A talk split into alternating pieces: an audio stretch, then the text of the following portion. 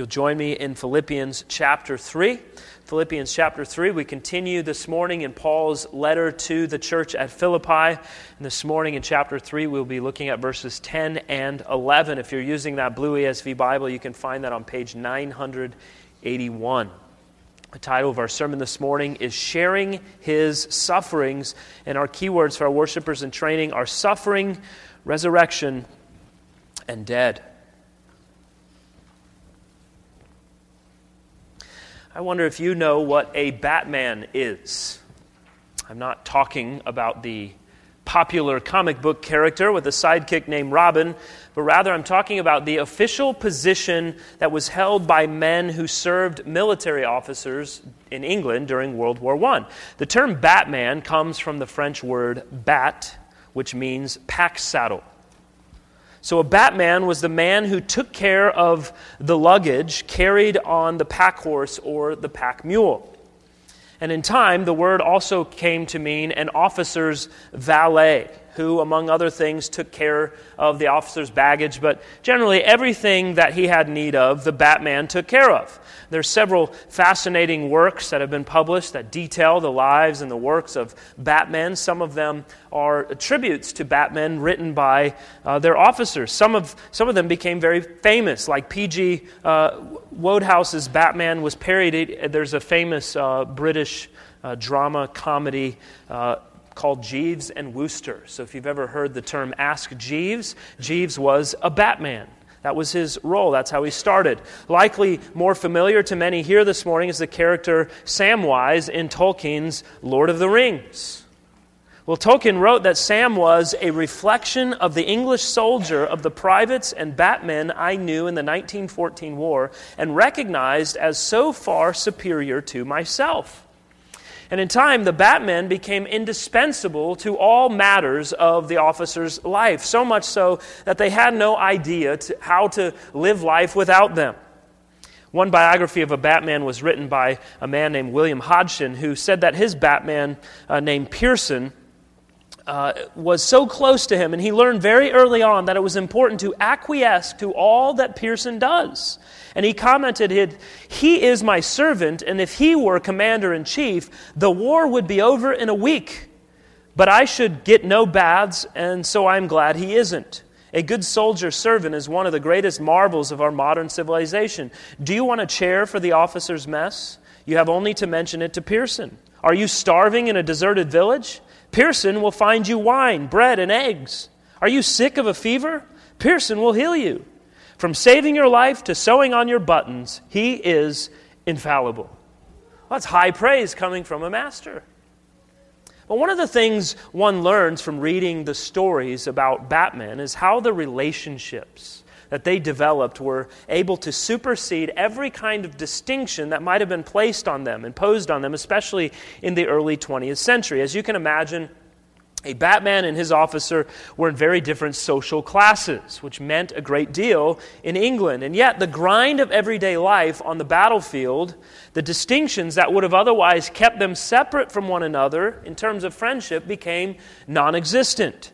One officer wrote of his Batman, It was curious how intimate we had become, he and I, although at the time neither of us was aware of the incongruity.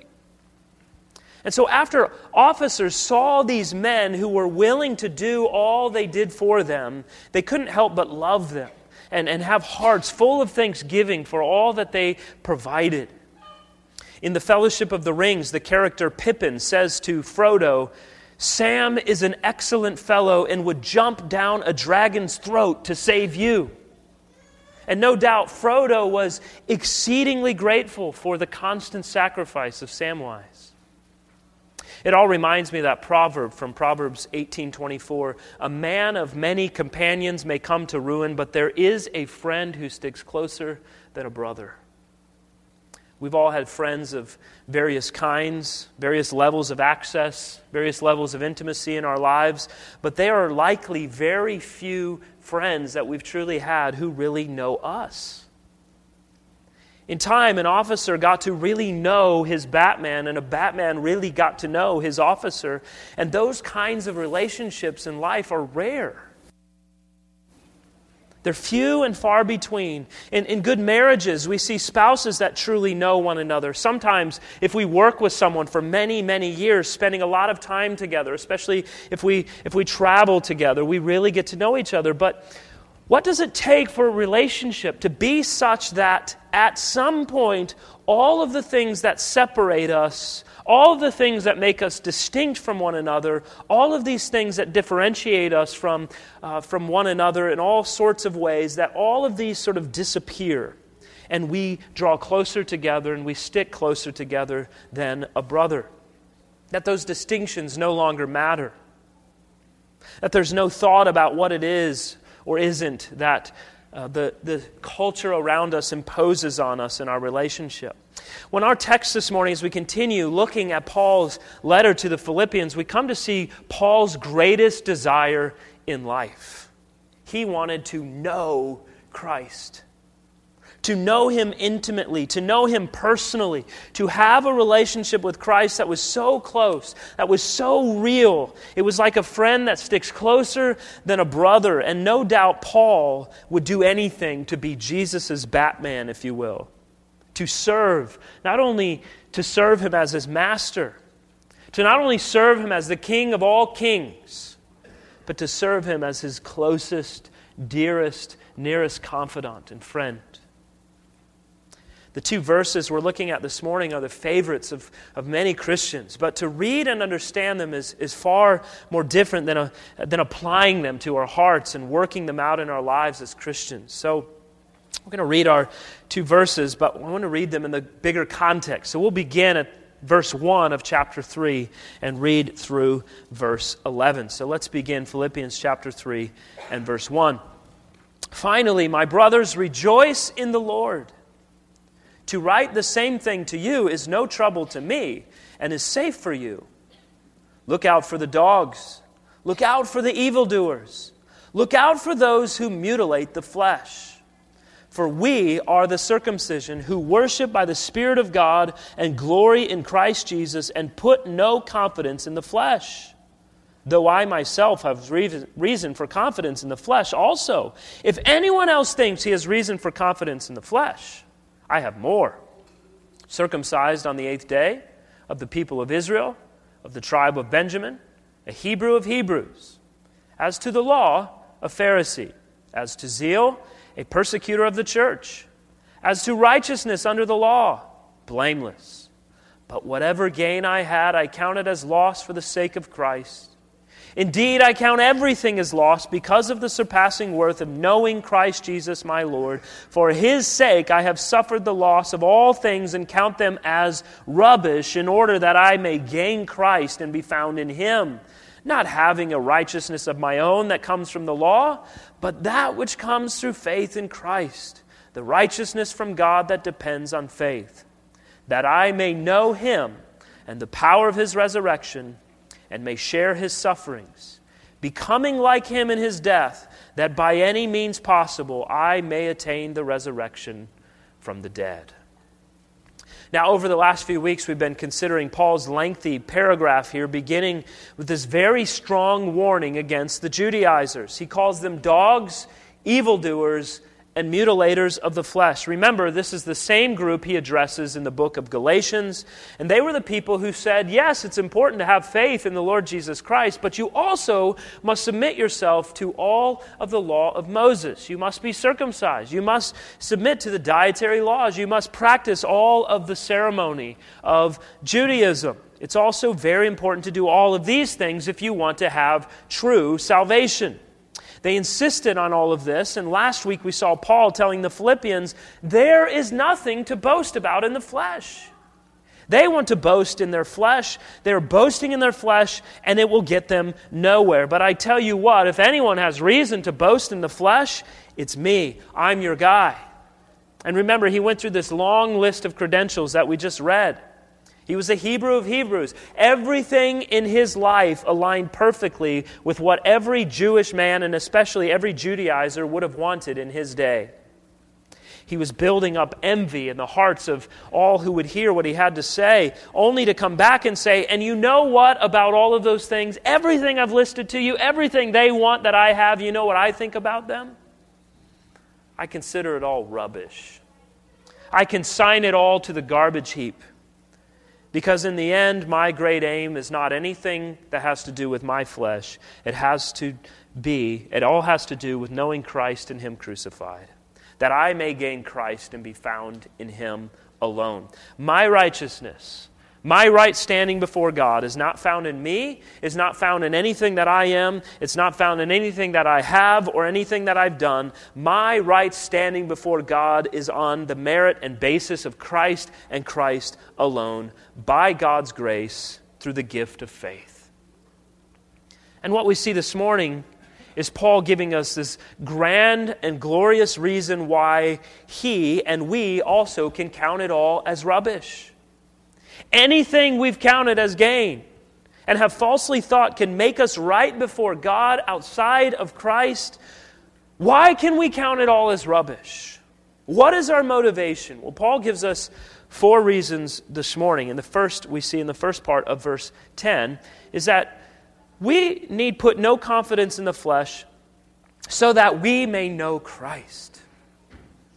So that we may know Christ. Are you truly known? Do you know Christ like a Batman knows his officer? Are you that intimate with Christ that you know him, not just in name, not just the words on the page, but experientially in your life every day? Do you commune with Christ? Do you know his nearness to you?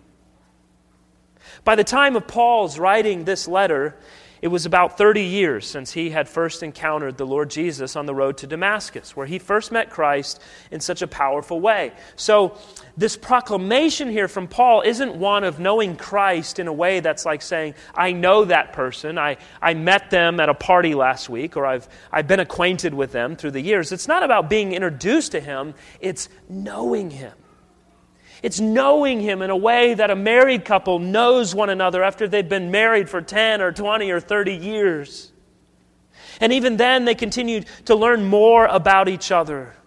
They continue to know more about who they are and, and what makes them who they are. It's a, a longing on Paul's heart to know Christ more and more intimately. This was Paul's ambition. He didn't want to put confidence in his flesh, that was useless. It wouldn't provide Paul with any kind of eternal hope or any kind of satisfaction or communion with God. He had a longing, he had a desire that grew deeper and wider in wanting to know the Son of God. But what is it that leads us to wanting to know someone more deeply, more intimately, more intensely? What is that thing? Well, it's love, isn't it? When a true friend becomes closer than a brother, when, when a spouse really begins to know the person they married, when a child becomes aware of how deeply their parents love them, when a Batman is close to his master day by day, caring for his every need and desiring to see his life made better through his efforts, there's more than a sense of duty. There is a sense of deep and abiding love a great desire to love and to be loved. Paul had a deep and abiding love for the Lord Jesus Christ. Why? Where did that come from? It all happened because Christ first loved him. Remember a few verses earlier we just read? Paul admitted that he was a persecutor of the church. He killed Christians in the name of Judaism. It was one of his fleshly credentials that prior to knowing Christ, he stood on as his righteousness. Until Christ literally came and literally knocked him off of his horse, arrested his heart by the power of the Spirit, and made him into a new creation. Do you know? Do you know that God doesn't love you because Christ died for you? God loves you, and He sent Christ to die for you. He loves you, and so He sent Christ to die for you. Do you see the difference? God doesn't love you because Christ died for you. God loves you, and so He sent Christ to die for you. It's an incredibly important distinction to make because God's love for you is in spite of yourself. And that is far more profound because it makes infinitely clear that His love for you isn't a borrowed love, it's, it's provided because God created you in His image. It's not given to you on the same basis as your salvation. If you're a Christian, you're a Christian on the basis of Christ's life and Christ's work on your behalf, living perfectly, dying on the cross, being raised from the dead. That's where your righteousness is found. But the love of God, God so loved the world that he gave his only Son. Christ living to fulfill the law perfectly and dying on the cross and to receive the penalty for your sins. Christ being raised from the dead, he did all of that because God loves you first. Do you ever consider how deeply satisfying that can be when you set your heart to truly know Christ more fully? We set our hearts to know a lot of people and a lot of things. But do we have a love born desire in our hearts to know all of Christ? In practice, what does that look like? It looks like knowing His Word. Because it's, it's through His Word that we know His work and we know His commands. We know what He calls us to. We have to know God's Word if we are to know Christ. But the more we know of His Word, the more we know Him, and the greater communion we can have with Him because we can be reminded of all of the great truths of Scripture. Christ died for me, Christ will never leave me or forsake me. What can we take away from this love of God? And who will remove the love of God for me in Christ Jesus? Neither death, nor famine, nor sword. God is for me. Who can be against me? Where does all of that come from? What is all of that? It's, it's the way that we preach to ourselves from the Bible.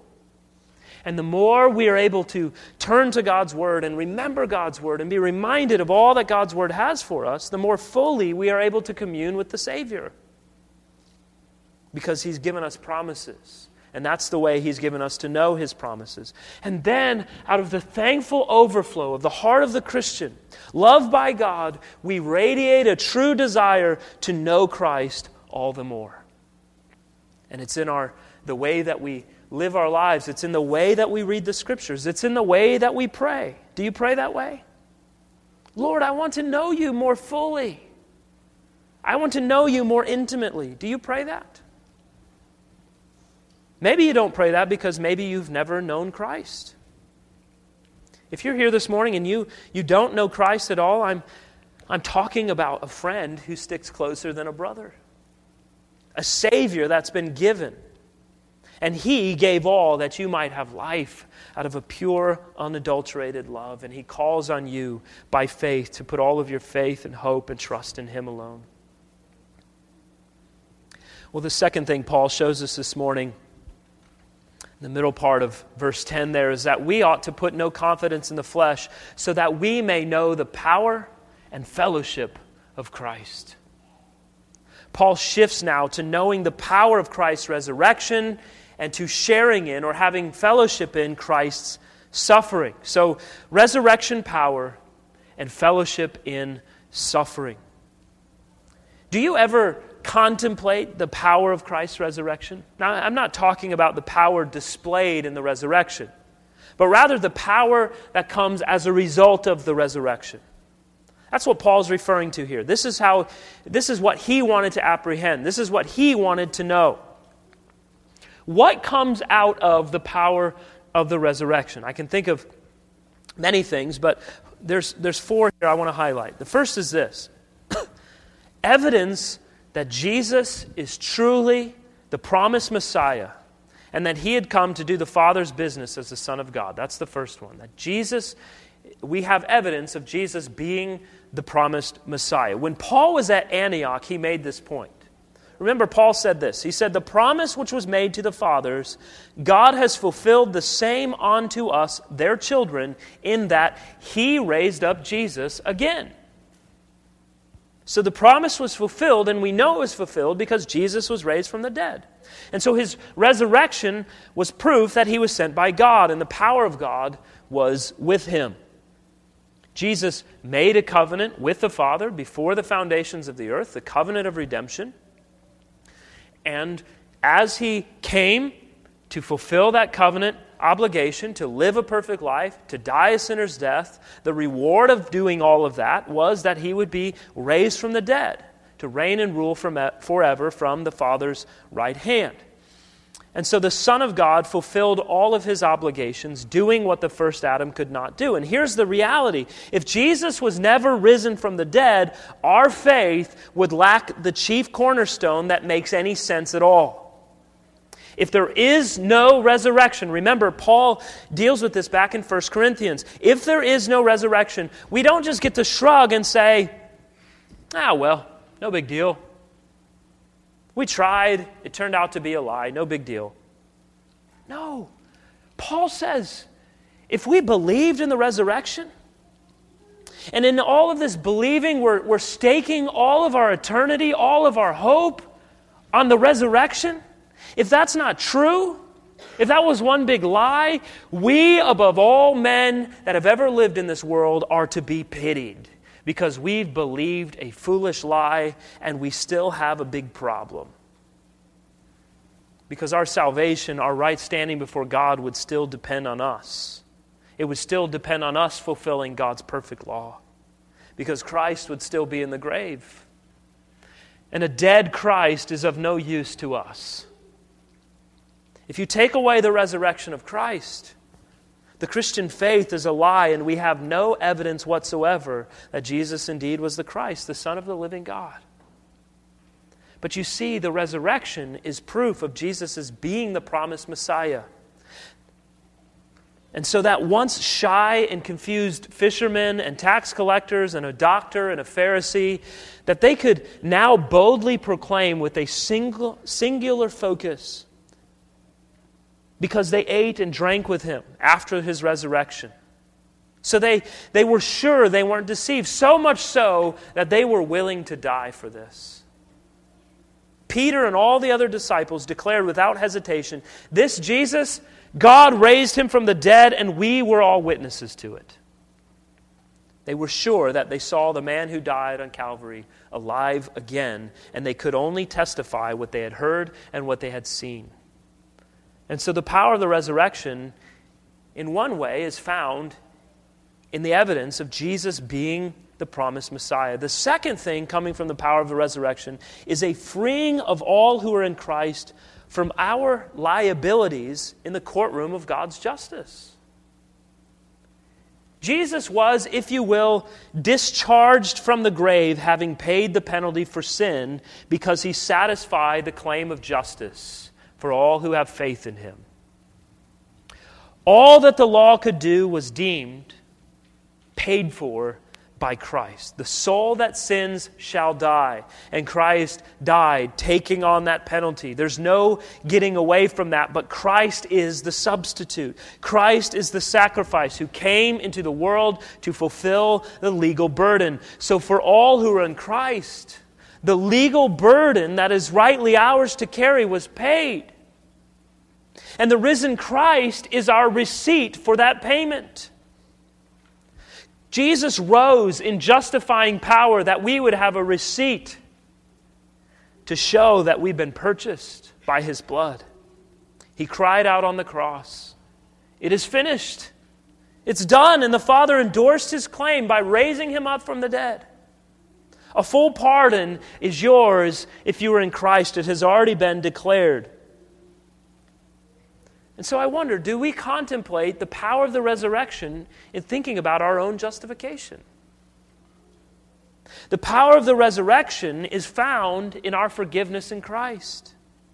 Paul experienced this power when he was transformed from a self righteous way of life to becoming a humble follower of Christ.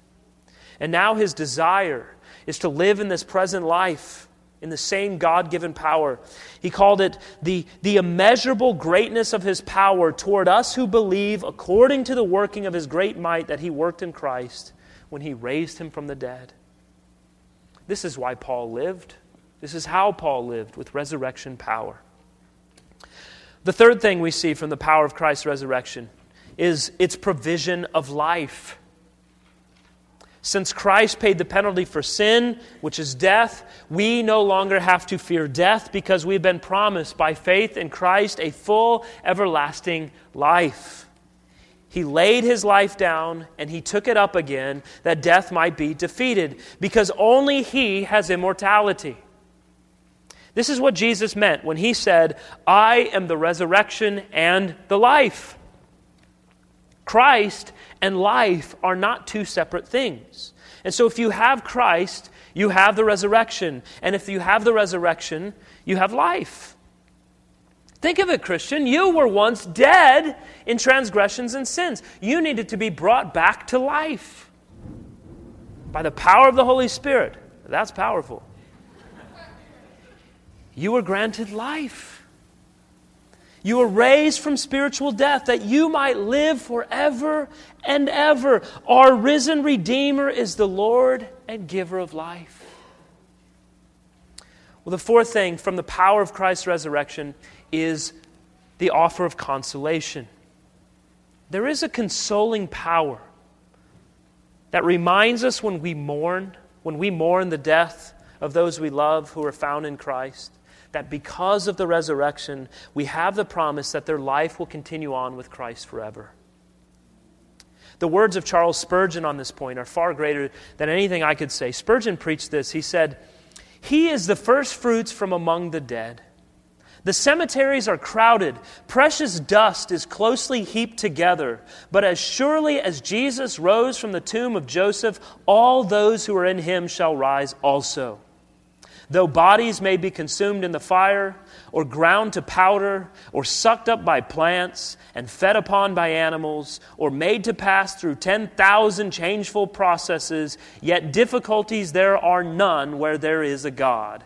He that gave us bodies when we had none can restore those bodies when they are pulverized and scattered to the four winds. We sorrow not as those that are without hope. We know where the souls of godly ones are they are forever with the Lord. We know where their bodies will be when the clarion blast shall wake the dead and the sepulchre shall give up its spoils. Sweet is the consolation which comes to us from the empty tomb of Jesus. God hath both raised us, raised up the Lord, and will also raise us up because of his own power. That is the power of the resurrection, of the promise of the resurrection, that we are promised, we are given consolation that in death we truly find life in Christ. This is the apostolic longing. It is the desire that God is pleased to fulfill. And that is what we must faithfully pray Lord, I want to know Christ and the power of his resurrection. Well, Paul also mentioned here in verse 10 the fellowship of his sufferings, or more literally, that we may share in his sufferings. This goes hand in hand with the resurrection. Just like if you think of Good Friday and Easter Sunday, they go hand in hand. One doesn't make sense without the other, right? They work in tandem. They provide a way of knowing Him more. Now, back in chapter 1, Paul used the word fellowship to discuss the Philippian partnership that he had with them in the gospel. And then he mentioned that they were partakers or fellowshippers of grace with him. In chapter 2, he talked about having fellowship in the Spirit. And now he comes and he says that we want to have fellowship with Christ in his suffering. Who wants that? Listen, Paul is not very good at laying out a good church growth strategy. Imagine that in our flyers we hand out around town. Come suffer with us. I don't think that will work very well. But for those who have hearts set on the Lord Jesus Christ, like the Apostle Paul, it would work because he recognizes that suffering. Suffering is an essential part of knowing Christ more fully in a way that he desired to know him. The reality of the Christian life is that we will all face suffering of some kind. And Paul references it frequently. Luke tells us that, that he and Paul returned to the churches of Asia Minor, and it says, encouraging them to continue in the faith and saying that through many tribulations we must enter the kingdom of God. Paul told the Thessalonians, For you yourselves know that we are destined for this, for when we were with you, we kept telling you beforehand that we were to suffer affliction, just as it has come to pass, and just as you know. Paul informed the Romans that, that suffering is a, a, prerequisite to being glorified in Christ. Remember, he said, And if children, then heirs, heirs of God and fellow heirs with Christ, provided we suffer with him in order that we may also be glorified with him.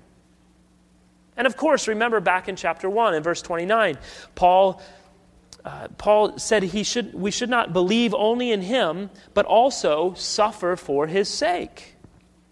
Suffering for Christ is a divine gift from God. It's a sign of sacred intimacy with the Lord Jesus.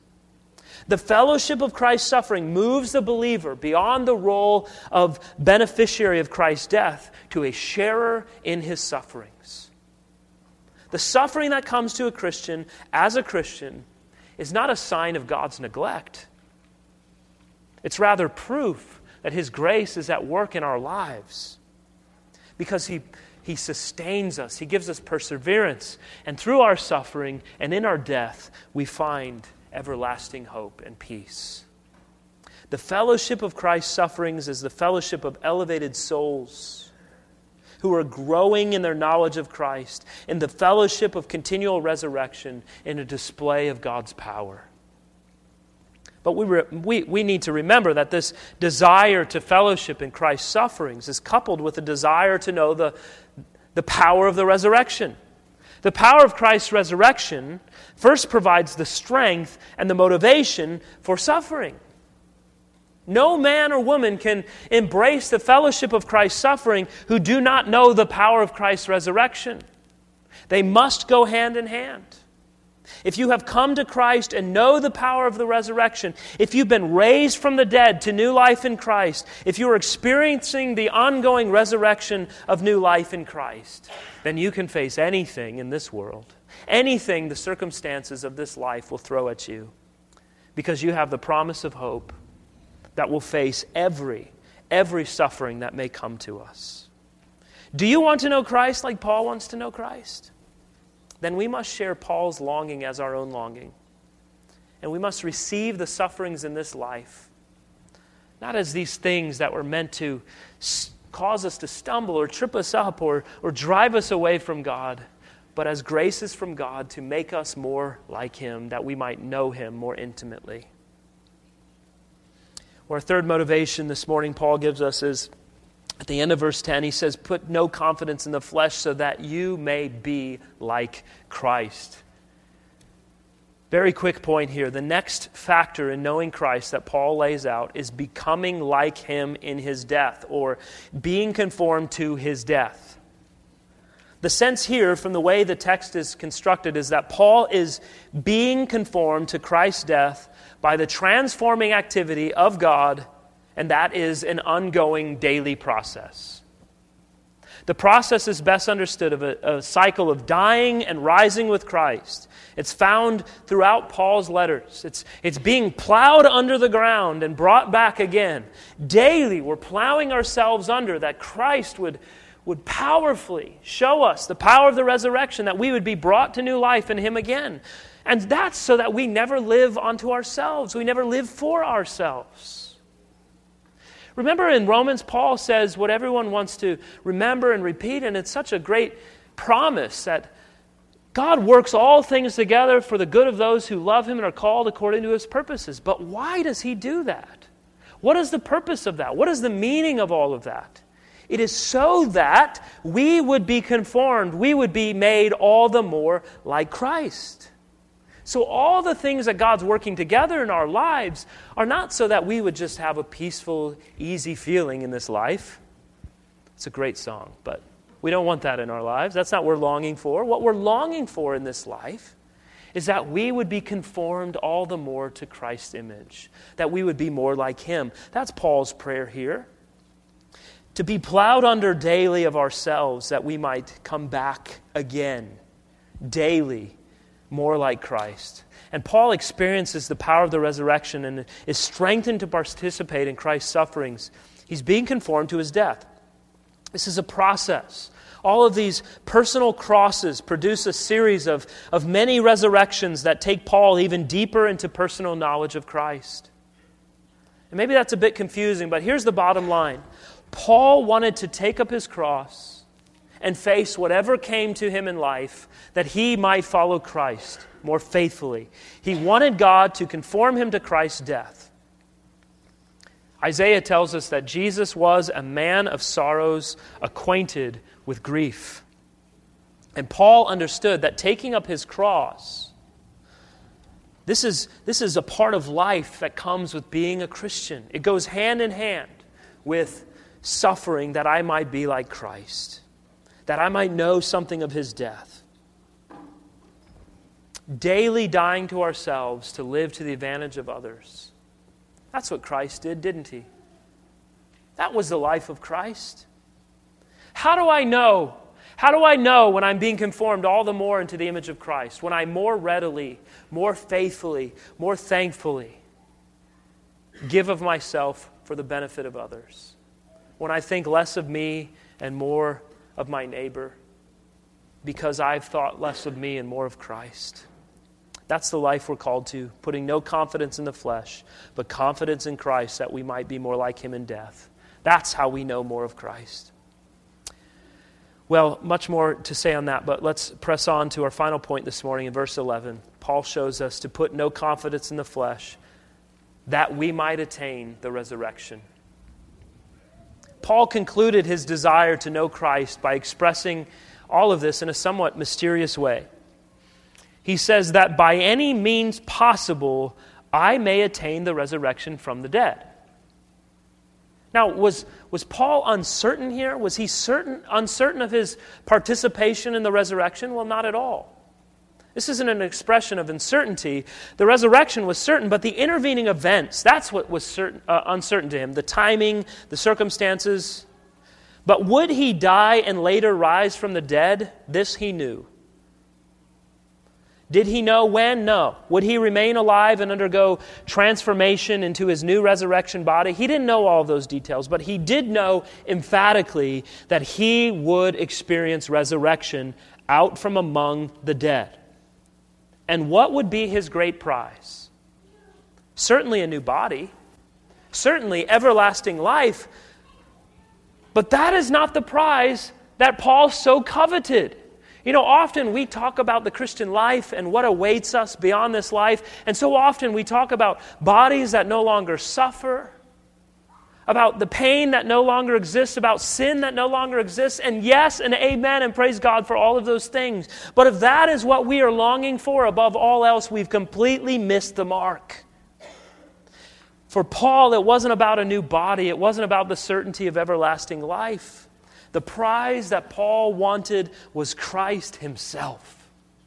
Knowing Christ and being with Christ forever and ever.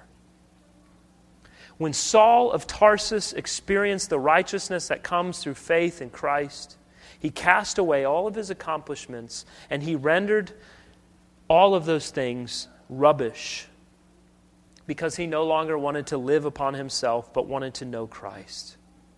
That I might know him, he said. This was his day in and day out, unremitting, relentless pursuit. Paul sent his brilliant mind to know everything about Jesus that he could, seeking him out in all of the Old Testament scriptures. And before he came to Christ, no doubt Paul was an expert. Paul was an expert of the Torah, all of the sacred writings, and likely he had them in his head, he had them in his heart. So, so during all of his years in learning, as he's in Arabia, learning Christ in all the scriptures, as we see so clearly illustrated throughout the epistles. Paul was learning more and more from the apostles, from others who knew Jesus, who walked with Jesus. He heard from them. But it was never knowledge about Christ that he sought ultimately. It wasn't just about knowing what the scriptures said. We can know more about the Bible than anyone we've ever met before but if knowing the truth about Christ from the scriptures is our end, we've, again, we've missed the mark. We want to know the scriptures so that we can know Christ, so that we can have communion and intimacy with Christ, not just so that we know the words on the page. Having communion with Christ ought to be our aim. And all the apostles' powers were concentrating on knowing Christ personally. The power of the resurrection had dazzled him on the road to Damascus, and he never got over it. Every day was his personal resurrection day, an affirmation that he had been raised with Christ. So Paul kept seeking the power of the resurrection as an avenue for knowing Christ more deeply, more personally, more intimately. And in turn, this enabled Paul to share in the fellowship of Christ's sufferings and to further increase his intimacy and knowledge of him. Paul passionately sought the fellowship of his sufferings as a grace for his soul. So he continually was being conformed to Christ's death, being conformed to God himself. He had the divine imprint of the cross and a growing knowledge of Christ. And so Paul looked to each day with confidence because he knew that the great resurrection was on the horizon, and that brought him into all eternity. There's no doubt that if any of us knew today would be the final day of our lives, we would wish that we had made Christ a greater aim of our existence. But as it is, we all have time to pray, and we will pray now, that we might know him and the power of his resurrection, that we might share in his sufferings, that we might become like him in his death, that by any means possible we might attain the resurrection from the dead. That ought to be our prayer. Let's make that our prayer. Will you pray with me? Oh God, we thank you for the Lord Jesus Christ. We thank you that you loved us, and because you loved us, you sent the Lord Jesus Christ to live and die for us. And so this morning we pray, O oh God, that we might know him, that we might know him more fully, more completely, with greater delight and satisfaction, that we might know the power of his resurrection, that we might share in his sufferings. That we might be conformed all the more to the Lord Jesus, becoming like him in his death, that by any means possible we might attain the resurrection from the dead. Oh God, may the longing of our hearts not simply to be uh, not simply be to know more about Christ, but that we would know Christ and commune with Christ and have intimate relationships with the Lord Jesus Christ. We pray you would do this, Father, that you'd be glorified in our hearts and in our midst as your people that you might give new life to those who are dead in transgressions and sins, that we might live fully, completely, and joyfully, knowing and being known by our Savior. And we pray this all in Jesus' name. Amen.